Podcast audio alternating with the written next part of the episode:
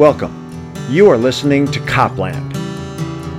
Copland is about the life and times of our protectors and defenders police, fire, EMS, medical trauma units, and the military.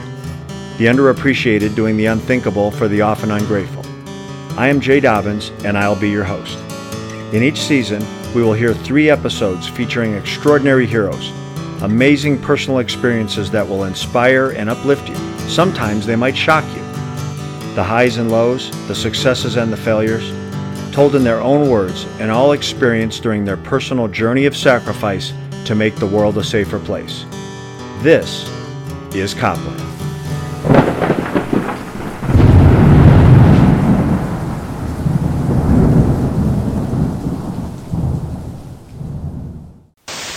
Good morning, America. I'm Charles Gibson. I'm Diane Sawyer, and it's Tuesday, September 11th, 2001. It is lunchtime in London, 5 a.m. in Los Angeles, and 8 a.m. here in New York. It is beautiful outside, perfect September day with lots of sunshine. Oh, would you look at Washington, huh? I'm going outside today. Other than that, it's kind of quiet around the country. We like quiet. It's quiet. It's too quiet. This just in, you were looking at a, obviously a very disturbing live shot there. That is the World Trade Center. Apparently, a plane has crashed into the World Trade Center in New York. Oh my God. Oh my God. That looks like a second plane. That just exploded. We I, just saw another plane coming in from the side. you did. I did. That was out of absolutely Yes, and that's view. the second explosion. You could see the plane come in just from the right-hand side of the screen. Uh, today, we've had a national tragedy. Uh, two airplanes have crashed into the World Trade Center in an apparent terrorist attack on our country. And the Pentagon is being evacuated. There is a large fire there, and that is the smoke you see in the shot that you are looking at now. It appears that an aircraft of some sort did hit the side of the Pentagon. There has just been a huge explosion. We can see uh, a billowing smoke rising, and I can't, I'll, I'll tell you that I can't see that second tower. Only one tower is standing, the other has collapsed. It Thanks has very much, completely Dan. collapsed.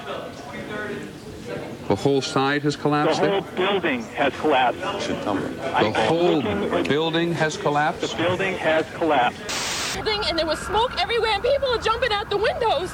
Over there they're jumping out the windows, I guess because they're trying to save themselves. I don't know. And there's, you can see, perhaps the second tower, the front tower, the top portion of which is collapsing. Good Lord.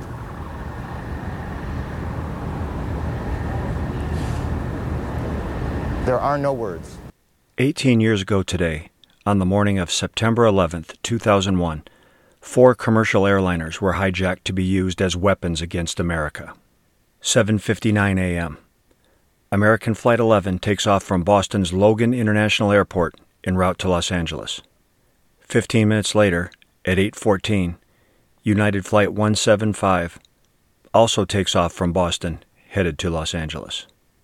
8:19 Air traffic control learns that American 11 has been hijacked. 8:20. American flight 77 takes off from Dulles International outside Washington D.C., destined for Los Angeles. 8:41. United flight 93 takes off from the Newark, New Jersey airport en route to San Francisco. Terrorists carefully pre-selected these cross-country flights, knowing that each was loaded with 20,000 gallons of jet fuel and with a calculated understanding of the damaging explosions and fires they would potentially create. Coordinated within minutes of each other, the planes diverted from their westbound flight plans and turned back, heading east. 8:46 a.m. American 11 was crashed into the north tower of the World Trade Center in New York City, near the 90th floor of the 110-story building. 8:50. President Bush is notified of the attack while visiting an elementary school in Florida. 17 minutes after the North Tower impact, at 9:03, United 175 was crashed into the World Trade Center's South Tower near the 80th floor. With each impact, all the passengers and crew, and hundreds within the Twin Tower skyscrapers, are instantly killed. Hundreds more are trapped and injured. 9:31 a.m. Speaking from Florida, President Bush announces the events in New York as an apparent terrorist attack on our country. Six minutes later, at 9:37, American 77 was crashed into the Pentagon in Washington D.C. 9:42 a.m. For the first time in history, the Federal Aviation Administration grounds all flights over or inbound to the continental United States. 3,300 commercial flights and 1,200 private planes are forced to land at airports in the United States and Canada. People trapped in the towers, facing unimaginable heat and realizing they cannot be saved, begin to leap to their deaths from a hundred stories above the streets. Behind the structural damage and fire, 56 minutes after the impact, at 9:59, the south tower of the World Trade Center collapses. 10:07 a.m. Now aware of the attacks in New York and Washington and believing their plane has been hijacked, passengers aboard United 93 tape flight magazines on their forearms as protection against the terrorists' box cutter knives. Flight attendants boil water in the plane's galley to be used to disable their hijackers. Together, they mount an attempt to retake the plane. They forced United 93 to crash into a field outside Shanksville, Pennsylvania. Its suspected target was the White House. 10:28 a.m. 102 minutes after being struck, the World Trade Center's North Tower collapsed. 343 firefighters died that day, in addition to countless more police and civilians attempting to rescue those stranded and treat those injured. From the ashes and rubble, a hero emerged, a voice saved that would later speak to honor and remember. The pain and heartbreak you will hear in that voice belongs to Tim Brown. He was a New York City fireman, a proud example of his department's slogan, simply, New York's bravest. Timmy was there that day, assigned to Mayor Rudy Giuliani's emergency preparedness staff, but not merely as a witness, rather as a participant, as a rescuer, inside the World Trade Center, working to save lives when the towers came down. Tim is one of the very, very few to survive. There was no humidity. It was cool. It was just kind of a perfect New York, New England day on the East Coast. I, I was actually sitting in the third floor cafeteria eating my Cheerios and reading the newspapers because we didn't have cell phones back then or smartphones. And um, uh, so when the when the power went out, the people, all the people who were sitting in the cafeteria with me, but they were they were at the windows, like all at once, they all jumped up and started running to the exit, running by me, and and kind of panicking and screaming. And I had to grab one girl by the shoulders and stop her and say, "What happened?" And she said, "A plane hit the tower," and that's the first I became aware of what had happened. Tim struggled upward against a flood of people who were using a granite set of stairs to flee the building. Those stairs were the only pathway to escape for thousands of people. After the dust settled, those stairs were the last remaining visible structure following the building's collapse. They are now known as the Survivors Staircase, a part of the 9 11 Memorial Museum. Tim was inspired by what he witnessed from that stairway. So I ran up that staircase very early on.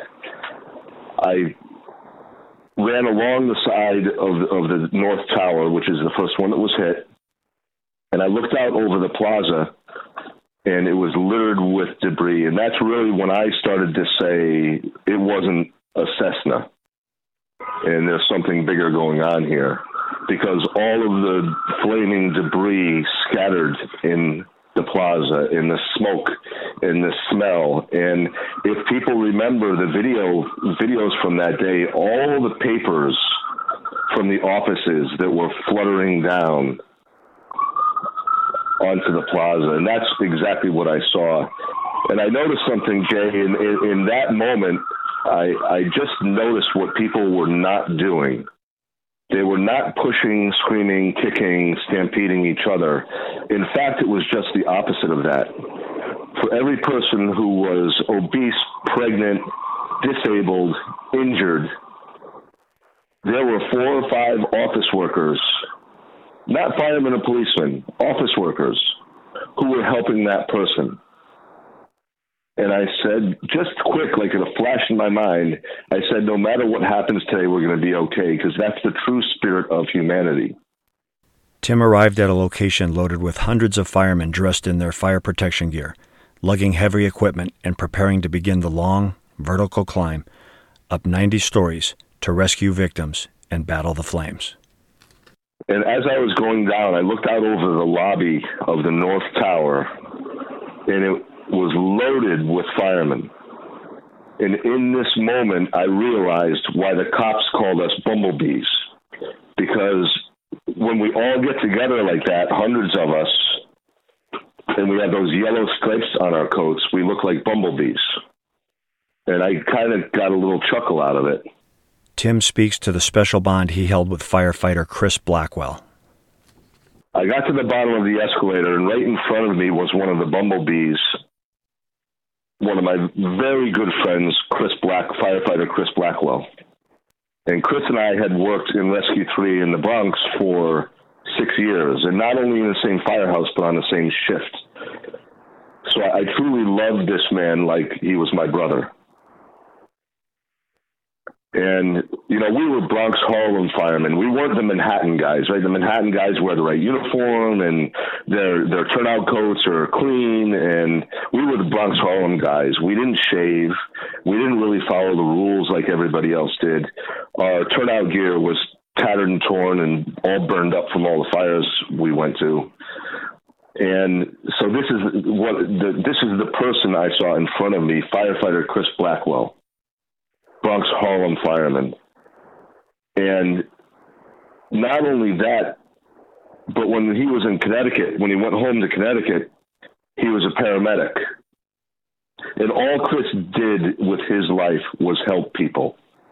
Anytime we had a, a, a patient, a victim from a bad fire, from an auto accident, especially if they were children, we would always look to put that person in Chris's hands because we knew in his hands they had the best chance at life.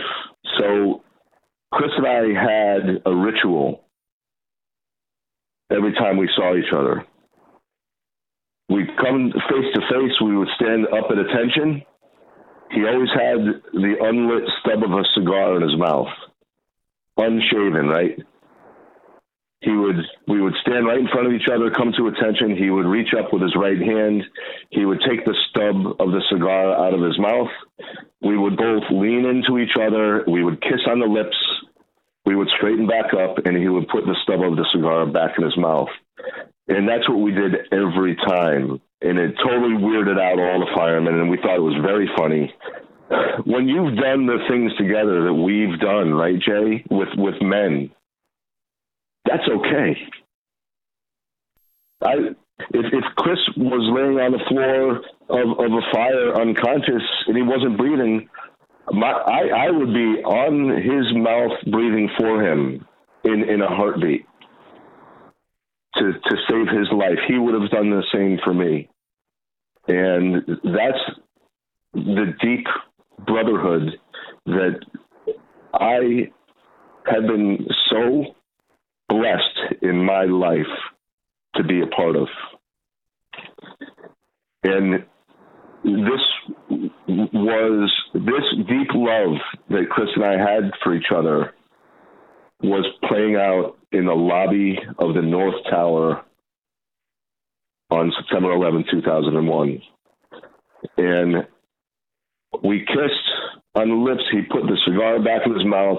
We straightened back up. And Chris said to me, Timmy, this is really bad. And that's that's between two rescue firemen who've been in a lot of bad shit together. And so when, when he says that to me, it means something. And I said, I know, Chris, be careful. I love you, brother. And he said, I love you too. And what did he do, Jay? He turned around, he went in that stairwell, and he went up to help people he didn't know. He knew it. He said to me, Timmy, this is really bad. And he still went in that stairwell and he still went up to help people he didn't know. Tim then crossed paths with his best friend, Terry Hatton, the boss of the NYFD Rescue 1 unit, where they said their final goodbye. I heard someone yell my name across the the bumblebees, and I turned and looked. He, he yelled, "Timmy!" And I turned and looked, and it was my best friend Terry Hatton, the captain of Rescue One. So not only was he, Terry in Rescue One the elite special operations of the Manhattan Fire Department, but he was the boss of it. He was the captain. He was in charge of the whole unit. And that's because Terry was that good. He was a courageous, brave fireman with uh, the intestinal fortitude more than most other firemen. He also was that guy who was really smart. So he was four or five steps in his mind. He was always ahead of everybody else. He was always considering what's happening. If I do this, this, and this, and this is going to happen. And that's why the fire department picked Terry to be the captain of Rescue One. He was on the path to one day being becoming the chief of the New York City Fire Department. And I ran over to my best friend Terry, who I spent every day with. And he was six four, and with his helmet and boots on, he was six seven, six eight. And I ran over to my best friend, and he had the Halligan in his right hand, a big metal pry bar that we carry. And he wrapped his arms, his big arms around me, and he squeezed me too tight to his chest, like tight. And he kissed me on my right cheek. And he said, I love you, brother. I may never see you again we had done the 1993 bombing together of the World Trade Center together. We had climbed through the rubble of the Oklahoma City bombing within 24 hours of the bombing. We did that together. We were at the Atlanta Olympics when the bomb went off. We were there together. We went to fires and building collapses and uh, a lot of stuff that we had no, sometimes no business coming back alive from, but we did it. Yeah, and we did this stuff together. So when Terry said to me, I may never see you again, I kind of blew it off. I was like, yeah, yeah, yeah, yeah. But remember, Terry was the smart one. And he was thinking steps ahead. I love you, brother. I may never see you again. And then what did Terry do? He turned around he grabbed his men and he went in the stairwell to save pe- the lives of people they didn't know. They knew it. They still did it. When the South Tower was hit, Tim knew that any remaining suspicion of the event being an accident was now gone. A fireman came running into the lobby of the North Tower yelling, The South Tower just got hit and that's the first that I became aware of it. And of course, everyone knows now that this is intentional and we're under attack. Tim and Assistant Chief Donald Burns, a veteran firefighter with 41 years of service under his belt, were assigned to begin rescues in the South Tower. The leadership huddled up and decided how to split our forces and it was decided that myself and Chief Donald Burns, Assistant Chief of the New York Fire Department, 41 years in the New York City Fire Department, one of the most respected uh, fire chiefs in the FDNY. We were assigned to the South Tower. Chief Burns was my friend for a long, long time. And we're hustling over to the South Tower and we had a conversation. Now, now Chief Burns, if you if you saw, um, if you looked up in the dictionary, Irish Fire Chief, it would be his mug with the red rosy cheeks, the lines of knowledge and experience in his face. He was another big guy, six three, six four, and he was my friend. And I said, Chief, what do you need me to do? And he talked with a thicker New York accent, and he talked quick out of the side of the right side of his mouth. And he said, Timmy, there's not much you and I can do. I've ordered a fifth alarm, another 350 firefighters. But the first five alarms are going to the North Tower. We're going to have to wait for ours. So it's you and me. Do your best and be careful. I saluted him. I said, Yes, sir, Chief. Tim's first attempt at rescue was to help people trapped in a stalled elevator. His experience, shared with firefighter Michael Lynch, is routine for our firemen and EMS servants and a demonstration of the phrase that what has once been seen can never be unseen. With that, a woman came running over to us screaming that people were trapped in the elevator. So Chief Burns gave me the nod, go. He went, Chief Burns went to the command post. I followed the woman. She took me to the elevator banks in the South Tower. And one of the uh, uh, elevator cars, the hoistway doors were open so you could see into the shaft. But the elevator car had not come down all the way. So at the top of the opening, you could see into the elevator car all the people's feet who were trapped in the elevator. And I remember the men's shirt sleeve and jackets as they were trying to pull the car down more because there wasn't enough room for them to get out. And they were screaming in pain. And I didn't know it at the time, but that elevator car had free fallen 70 floors because the plane snapped the cable when it came in. So they had just taken this 70 story free fall. But the elevator emergency brakes worked the way they were supposed to and stopped the car from smashing into the concrete pit. But now those brakes were locked onto the car and they couldn't move it. And they were screaming in pain, Jay, because the elevator pit below them was full of jet fuel that was on fire and they were getting burned. After they had taken this free fall, their lives were saved, but now they were getting burned. And here's the big hero fireman Tim, right? Completely useless with his mayor's office jacket. Because I had nothing, I had no tools and equipment to save them. I turned and looked to see if I could see anything to help, and I yelled at the employees, "Start bringing me fire extinguishers. We'll try to fight this fire and save these people." And we tried to put the fire out, but of course it's a fuel fire. You're not putting it out. And in my frustration, I turned again to see if I could see anything or anyone to help these poor people and my shoulder hit a person that was had come up behind me, and I looked over and it was a bumblebee, and I looked up at the bumblebee's face, and it was firefighter Michael Lynch from Ladder Four, who I had worked with in 1991. And Mike Michael put his hand on my shoulder and said, "Timmy, I got it." Three words between firemen who had worked together. He saw the situation in front of him. He understood the panic in my face for these poor people.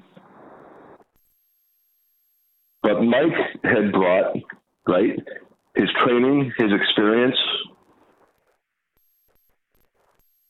his tools and equipment, because he brought a whole fire truck with him, and his intestinal fortitude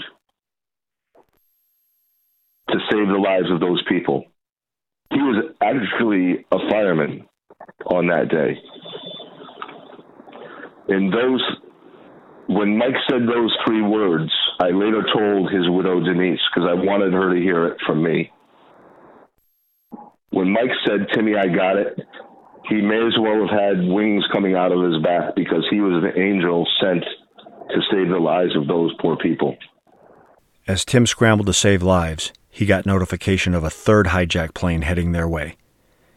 He urgently tried to warn others of the incoming threat.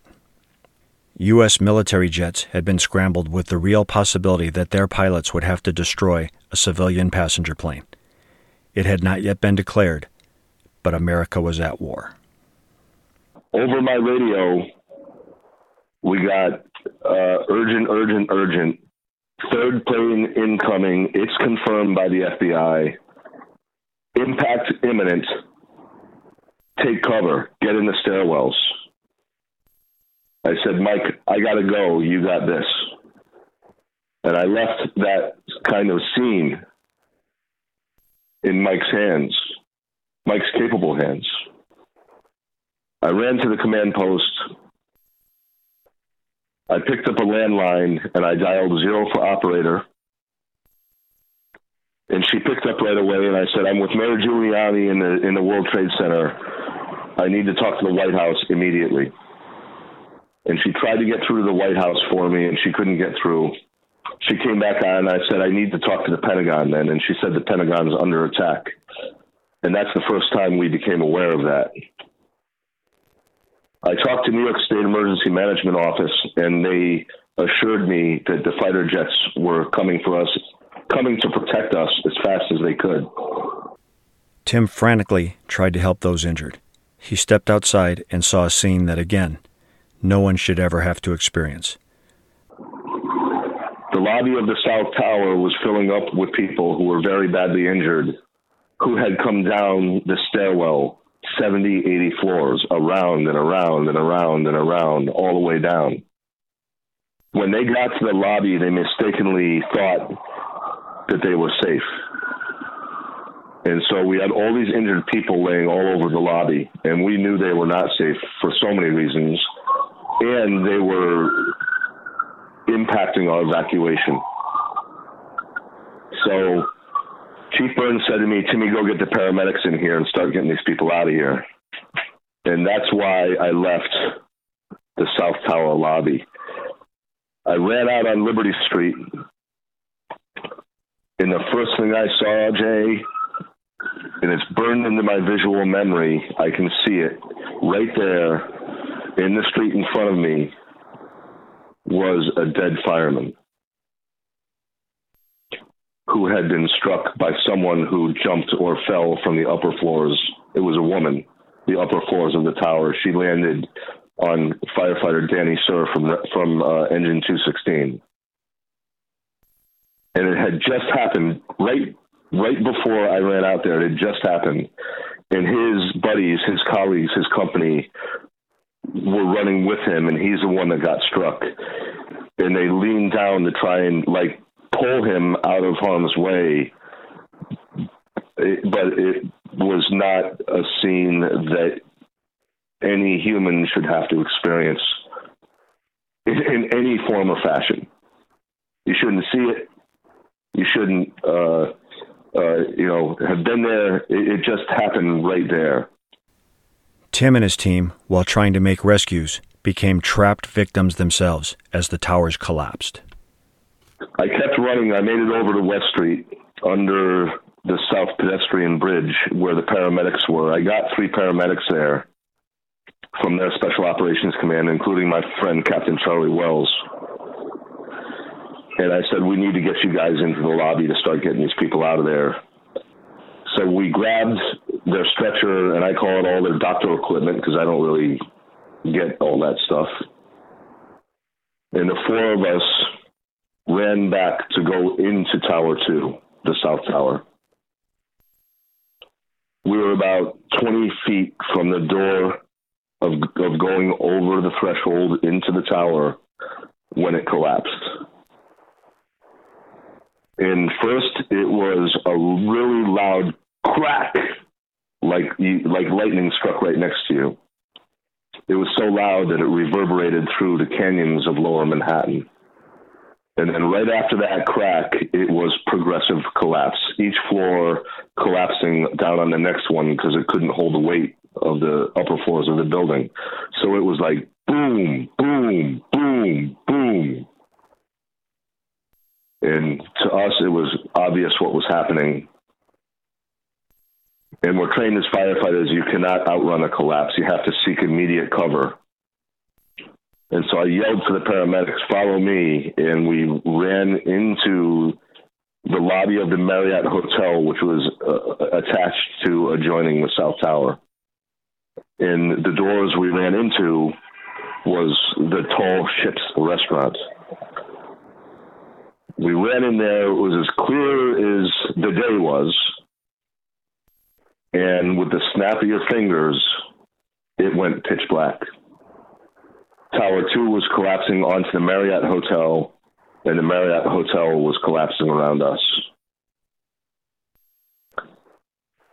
It went pitch black like that. I hit the floor. Everything that wasn't nailed down was blowing in our faces. In desperation, Tim reacted with a firefighter's calm, relying on his training and experience to give him the best chance, his only chance, at survival. The only chance I had at living was to find a vertical column because that's the strongest part of the building. And I crawled as fast as I could. I found this big column and I wrapped my arms around it. You couldn't breathe, you couldn't see. The wind w- lifted my legs up and tried to blow me back out into the street. And I knew if I let go of this column, I was certainly a dead man. I was probably a dead man anyhow. But the only chance I had at life was to hold on to this column. And the noise, Jay, I can only describe it as being sitting on the tarmac of JFK Airport, surrounded by 747s, full blast, and you're just sitting there in the middle of it.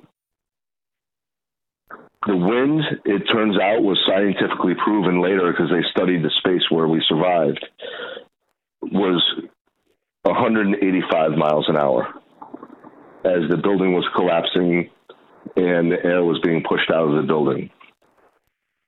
And, you know, it lasted less than 30 seconds. The whole thing lasted less than 30 seconds. But in those 30 seconds, I thought I was dead. Facing his own imminent death, Tim's thoughts turned to his family.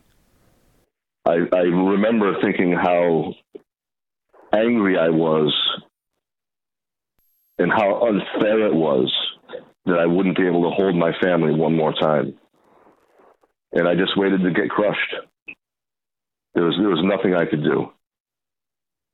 And then again with the snap of the fingers, it just stopped. The wind stopped, the noise stopped. I was alive. But I couldn't breathe. And I was trying to stick my face in my shirt. There is no earthly explanation for how Tim survived. Realizing that a personal miracle had taken place, as our firemen routinely do, Tim immediately ignored his own safety and returned to his duty, focused on helping others when he found a group of people trapped and perilously teetering on the edge of a cavern created by the collapse. I went back to the where the doors had been, where we uh, had come into the, this tall ships restaurant, but of course, every, the landscape was changed because everything collapsed. And I came to a metal roll down gate that was down, and I put my fingers under under it to start lifting it up. And I lifted it up a couple inches, and all these fingers came from the other side of it. And we lifted this gate up, and it was a bunch of firemen and civilians who had been evacuating uh, the building, and they were trapped on the other side of this metal roll down gate. Behind them, they, they were standing on a ledge that was probably only three or four feet wide and behind them is where the collapse went through the lobby, and it was about seven stories down. And so they were trapped between this metal roll down gate and seven stories down. Half of the guys they were with, half of the civilians they were saving, were killed in this collapse. And I, I said, we have to go that way. They said, there is no that way. It's seven stories down. It's, you know, we have to go back the other way where you came from. And so we all turned around and started going back through that Tall Ships restaurant area. And a, a, a fireman came from the outside with a really bright flashlight, and he was screaming to us to, to follow him to go that way. and we all followed him, and and that's this kind of the end of the story of my survival. The survivors of the Twin Towers collapse were few. There were about 35 of us who lived in in that one kind of cocoon of of life in the Marriott Tall Ships restaurant lobby. Um, we were very, very lucky and blessed because very few people were in the collapse who lived. Um, all, it, the destruction and devastation was so complete that it killed all, almost anyone that was there in the buildings or near the buildings. It killed everybody. There were very few who lived. And I am grateful and blessed. And despite the fact that I lost about a hundred friends,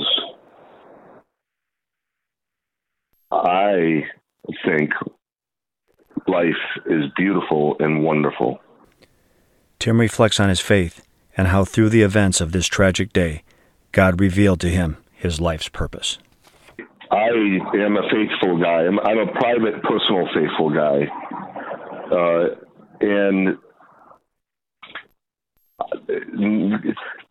God reveals his plan and his path for you in his time, not in your time. And it took me a, a long time. I mean, we're 18 years later now. I didn't understand what my role, what what he chose me for. Why did I live? Right, the survivor's guilt. Why, why did why was Terry killed? Why was Chris killed? Why was Mike killed? Why was Patty Brown killed? Why did, were all my friends uh, mur- really murdered? And why did I survive? Why? And I don't say that. I was never a guy who would ever consider suicide. And my, and my family and my best friends who were still alive were very concerned about that in the first year or two. I was never that guy. But I was also a very angry, very hurt guy. But like more like for 10 years, I call myself Angry Tim. I was angry for 10 years. And it's not till the last five or six years that I really realized what m- the purpose of me living is. And the purpose of me living, what he wants me to do, is be one of the voices in our mantra never forget. And to make sure that people don't forget, to make sure um, America doesn't forget, to make sure the world doesn't forget the heroism of all these firefighters and police officers, nearly nearly 450 first responders, who voluntarily stepped forward to fulfill their oath. The greatest gift to humanity is someone who will give up their life for someone they don't know. And they need to be remembered. Their names need to be remembered. Uh, their lives need to be remembered. Their families need to be remembered. The, heroism of what they did that day needs to be never forgotten. The stories of kissing Chris and him saying to me, to me, this is really bad, and he still went in that stairwell. The story of Terry Hatton saying, I may never see you again, and he still went in the stairwell. My other best friend, Captain Patty Brown, United States Marine Sergeant in Vietnam, the highest decorated New York City fireman to be murdered on September 11th. He had so many medals on his uniform that he would intentionally leave them home in his drawer because he didn't want to embarrass the other firemen. Patty Brown was running up the stairs of the North Tower. I, I just heard a news story about him last week from uh, Captain Jay Jonas, who heard Patty on the radio. After he was directly ordered by the chief to evacuate the building, he came back on the radio and he said, This is Captain Brown, Ladder 3. I am refusing your order. We are with many burned people and we are not going to leave them. Jay actually heard Patrick say that over the radio. These stories need to be spoken out loud. They need to be uh, um, recorded. They need to be uh, honored. And the, the goodness and the love that they demonstrated that day was the beginning of overcoming the evil of that day. Tim and his partners, alive and passed on, all of them, have provided us a true demonstration of selfless courage, charging into danger, not away from it. I am not worthy of this honor. And I, I hope that I can live up to what he is asking me to do. I am, I, I feel like I'm on my knees before him, hoping that I've done a good job. Timmy, trust me when you hear this. You've gone far beyond a good job. Tim Brown's story is featured in the award winning documentary Rebirth which tracks the healing process of individuals who suffered personal loss in the 9 11 attacks. He is a leading advocate for 9 11 survivors, those in the fire services, his beloved New York's Bravest, the New York City Fire Department, and everyone in the public service professions. Tim is a highly sought keynote speaker, encouraging his audiences with first hand stories that demonstrate the resiliency of the human spirit and further, inspiring hope in all of us let us never forget the heroes and victims of September 11th, 2001.